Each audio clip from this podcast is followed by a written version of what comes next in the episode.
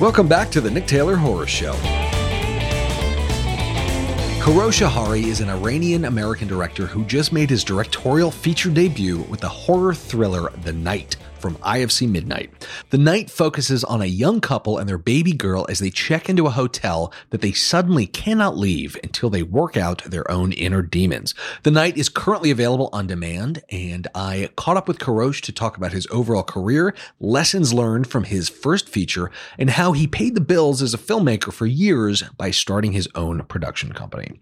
All this and so much more on today's episode of the Nick Taylor Horror Show. Now, without further ado, here is director of the night night, Kourosh Ahari. Kourosh, good to see you. How's it going?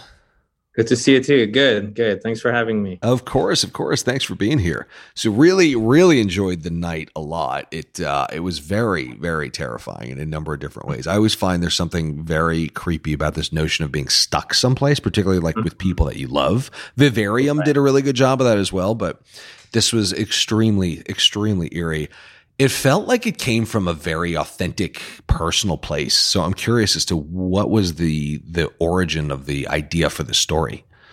Sure. Um, it started with um, screenplay competition that my business partner alex Bertel and i mm-hmm. um, set to uh, get writers from around the world to submit scripts within the guidelines that we had which was you know focusing on psychological thriller with you know uh, deeper meaning uh, regarding human condition mm. and uh, limited location limited cast and um, through that process we uh, came upon Milad Jarmooz um, a talented filmmaker from iran and he submitted his script which we really liked and uh, decided to go with from there on uh, Milad and I had a lot of conversation. It was originally based in Iran, set in Iran, okay. and we're going back home from their friend's uh, party, and uh, that series of events were happening at their own place. Now, um, I wanted to bring it into the U.S. This Iranian couple, um, and in a setting of hotel which it wasn't uh, necessarily about the location, you know, making hotel horror film, but uh, the hotel itself uh, as a place that we check in and check out had significant to the story. Mm-hmm. Um, and uh, in addition to that, there were some personal experiences um, I personally had um, at a younger age, and uh, uh, Milad as well, and you know we decided to sort of inject that into the um, you know beneath story. So you know you have a um, story on the surface of this couple uh, that in going that are going through this night. Mm-hmm. uh, but then underneath uh, there are a lot more uh, to uh, to pick on uh, to pick up from the movie. Yeah. Which, you know, that was more you know.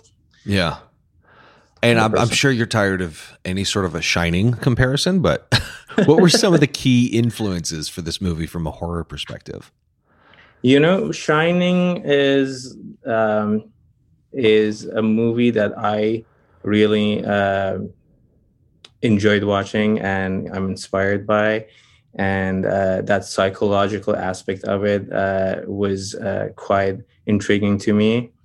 Uh, that said, uh, and you know, it, it we watch a lot of you know movies and we uh, take things from different movies, learn from them. Uh, but when it came down to night, there wasn't necessarily any planning to you know follow certain footsteps of The Shining or Hotel California or you know this movie, that movie. Mm-hmm. Um, it was uh, solely to tell the story in a visual way that um, we uh, we thought this is the right fit, and it happened to, you know, sort of uh, overlay with you know the shining um, elements and you know um, uh, visual aspects of it.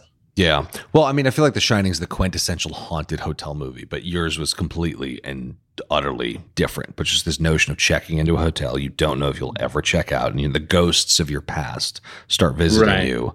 You know, right. uh, it's such a it's such a terrifying concept, and I feel like horror in particular is such a good vehicle for for explorations of things like grief and regret mm-hmm. because mm-hmm. with the the metaphorical vehicle of horror it just can make those things just exactly. sing on camera were there yeah. any specific so uh, i mean horror is also a really good vehicle for social commentary as well were there mm-hmm. any specific kind of symbols or metaphors that you were trying to get across in this movie from a from a social perspective um, sure let me just start with this basic idea of um, this movie, uh, from the beginning, uh, and my own perspective, was never necessarily a horror film. Like we didn't uh, set to make a horror film.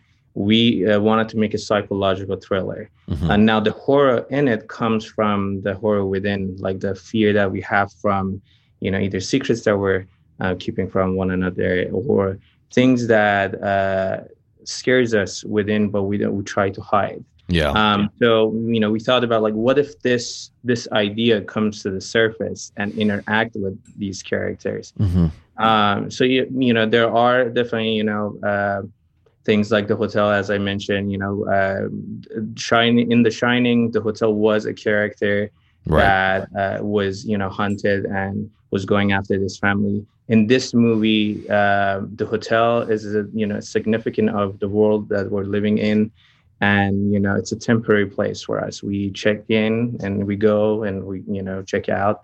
The uh, same as the world that we're living in. We you know we come into it and how we live uh, this world is uh, is really the key.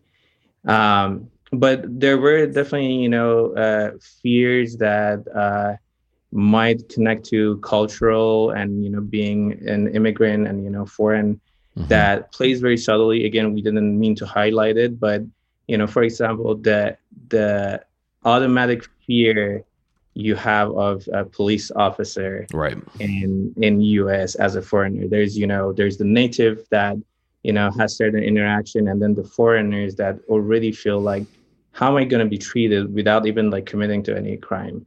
Like, am I you know already going to be you know looked as the guilty or um, such. Uh, but there are definitely other elements. There is, um, you know, the tattoo, the homeless man, the, you know, uh, the cat. Uh, the one thing that you know um, I haven't, you know, I've heard from few people, but uh, not too many people seem to notice is that once they're in this hotel and uh, once they're uh, start going about their night, in the beginning we established that this hotel is in a, is in a busy street mm-hmm.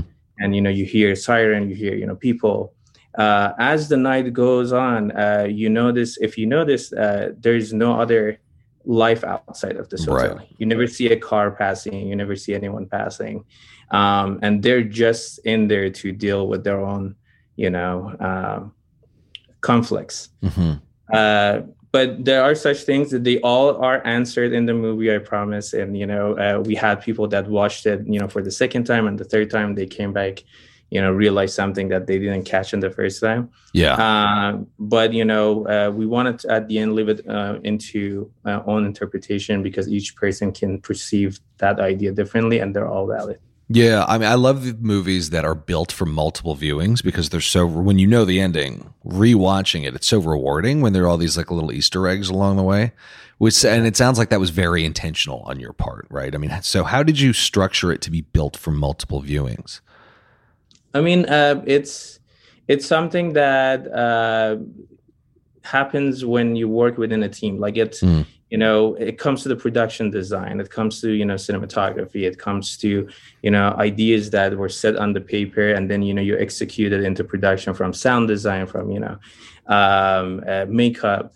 Um, but um, jennifer Dehland, uh, uh, production designer um, did a fantastic job um, helping me set those you know uh, hidden elements mm. in there. You know, with cinematography, we you know uh, visualize that, and uh, and you know through that, you know that teamwork, we're able to structure something that uh, has all those hidden elements yet it's not you know uh, uh, it's hidden it's like under the surface and not necessarily pointing at you right. you know in the face so you get the chance to actually watch it again and try to find it that's cool. Yeah, I feel like that world building is uh, yes. is so important for movies, and it's it just it's the difference between like an indelible movie that stays with you and a movie that can still be good, but you see it and you kind of forget about it a little while exactly. later. But it's interesting that you. It sounds like you turned to a lot of your your production crew to help you create a deeper, exactly. bigger world with rules and laws, and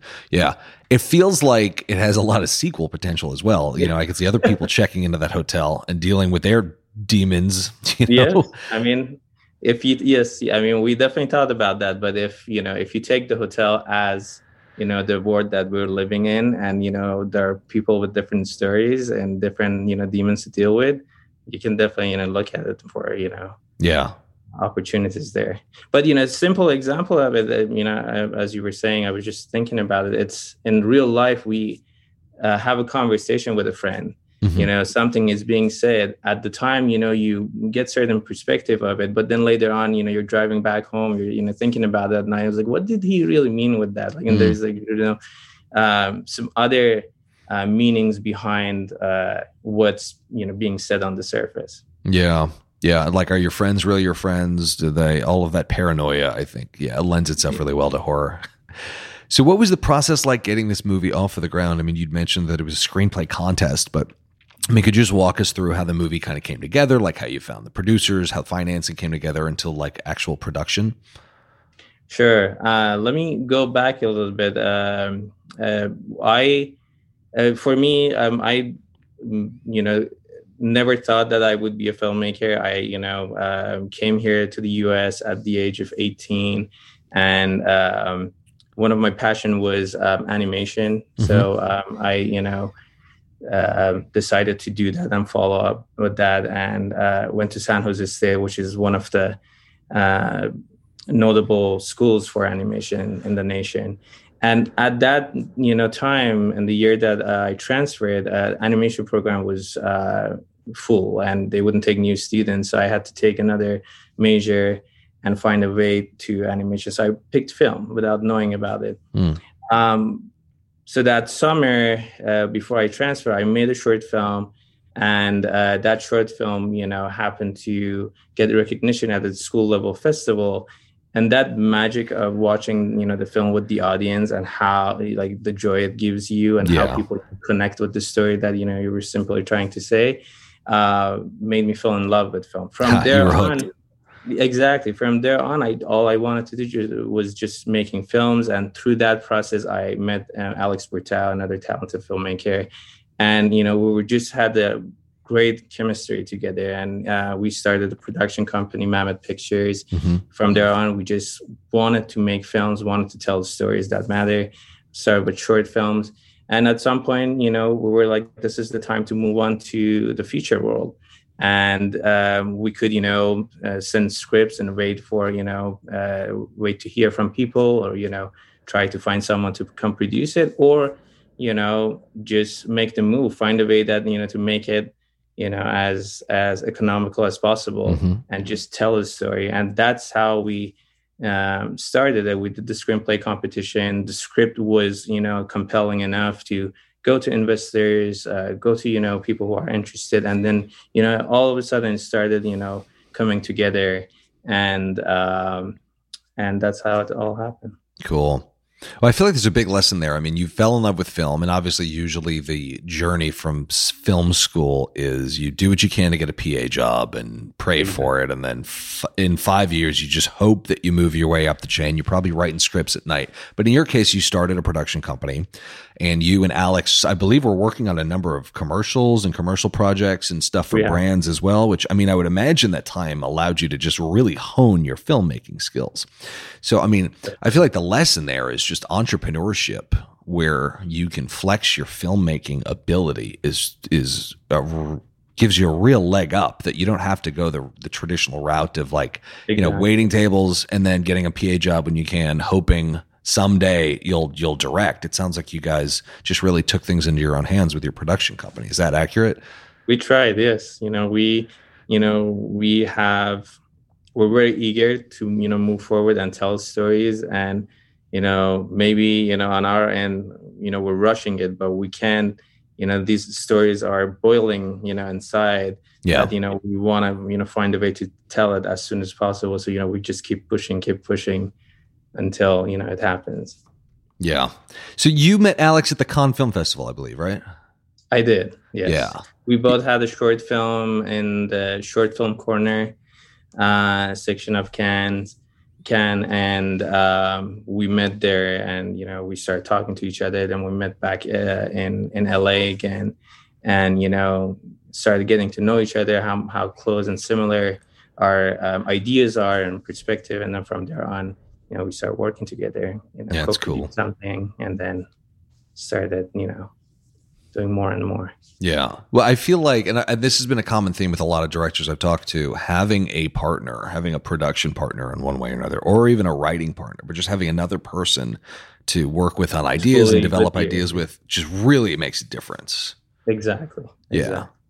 Well, at the great. end of it, it's a teamwork. Like it's, you know, it's no one person job and, you know, it's that teamwork and the support that helps you move up.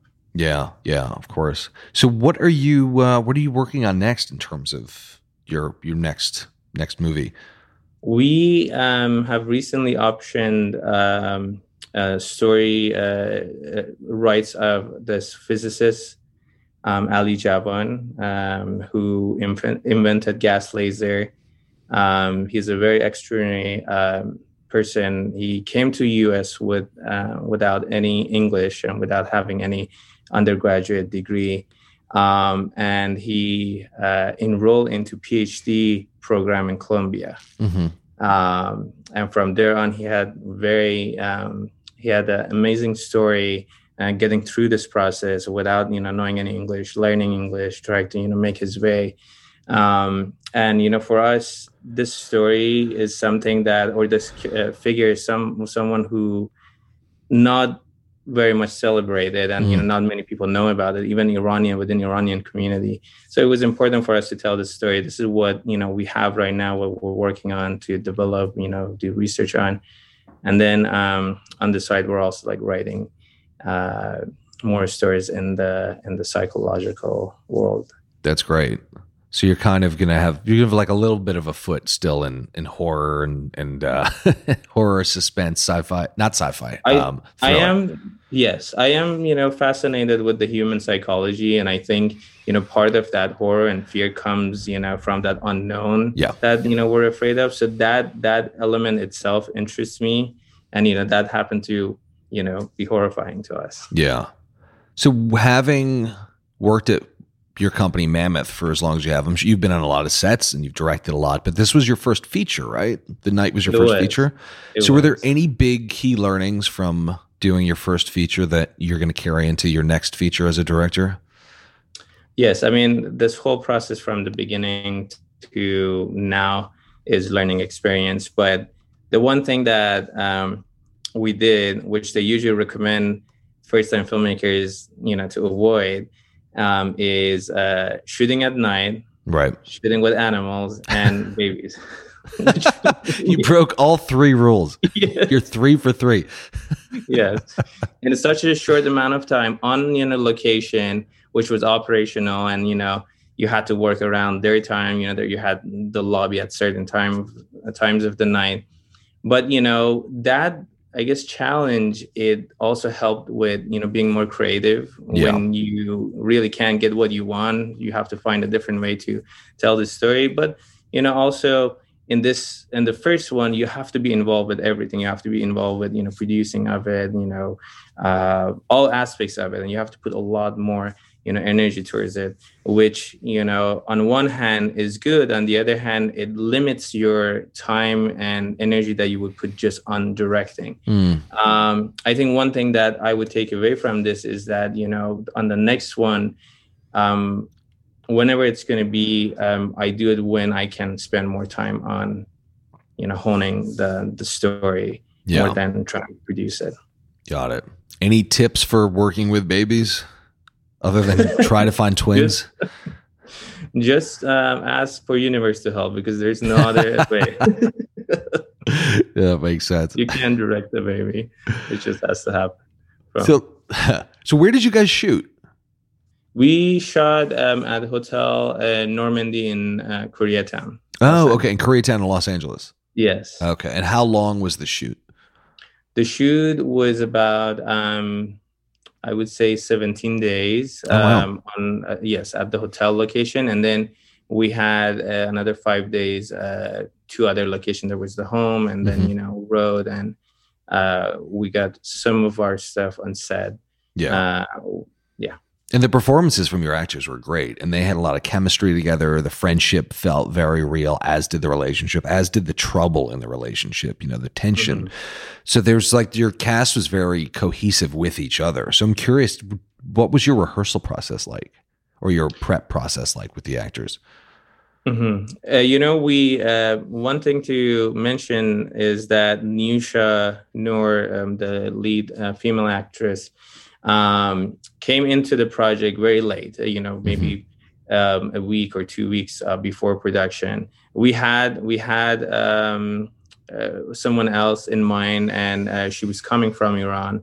Um, but because of you know the Trump uh, travel ban, Ah, uh, we you know after even you know wrote the contract the deal was done Oh, and, you man. know, we went to get visa and you know it, that didn't work out um that sucks.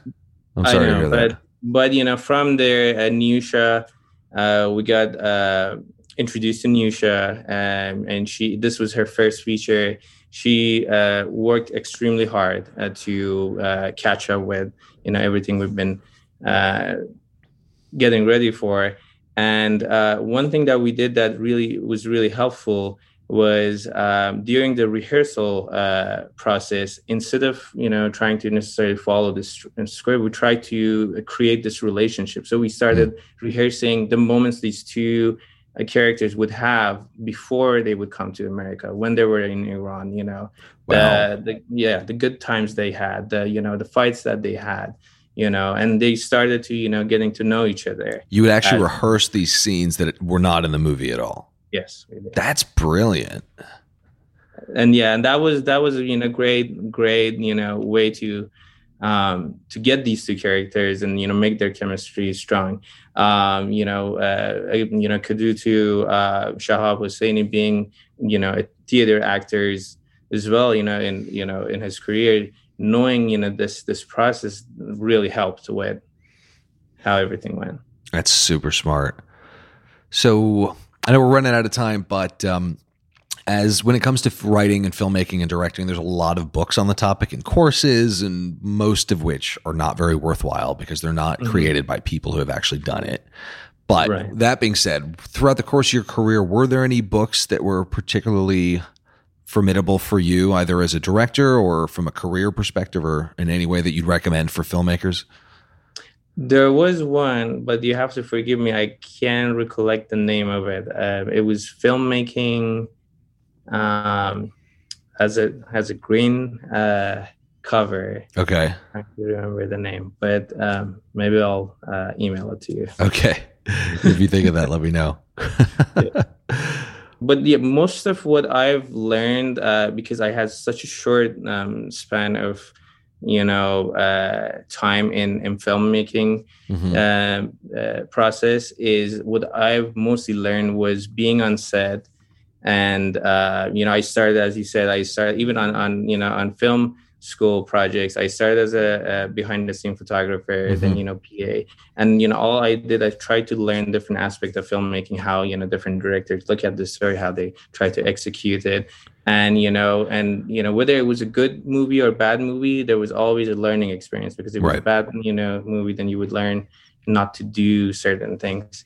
Um, but that was my main you know and watching films are were more were my most you know important teachers. Yeah, I feel like a lot of people forget that filmmate like directing is such Mm-hmm. a somatic skill. In other words, you have to actually do it to get hands on to really learn these things. I mean, the books are super important, don't get me wrong, but actually Exactly. PAing, you know, and being on set and doing all of this stuff is is super duper important. super important yes definitely. Cool.